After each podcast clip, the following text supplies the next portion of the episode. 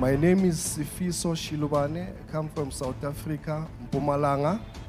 I came for the international visitors when Grandpa Hubert Angel was here and Papa was here. I think it was in March or February. So they advertised the tender for professional services, which I will not give details just for confidentiality, but it's a professional services. I work with water and irrigation engineers and some doctors. So I filled the tender document, but I didn't put the price, because the price is tricky. That's the one which will ensure we get the contract or not. So I came with my document here. I was lucky enough.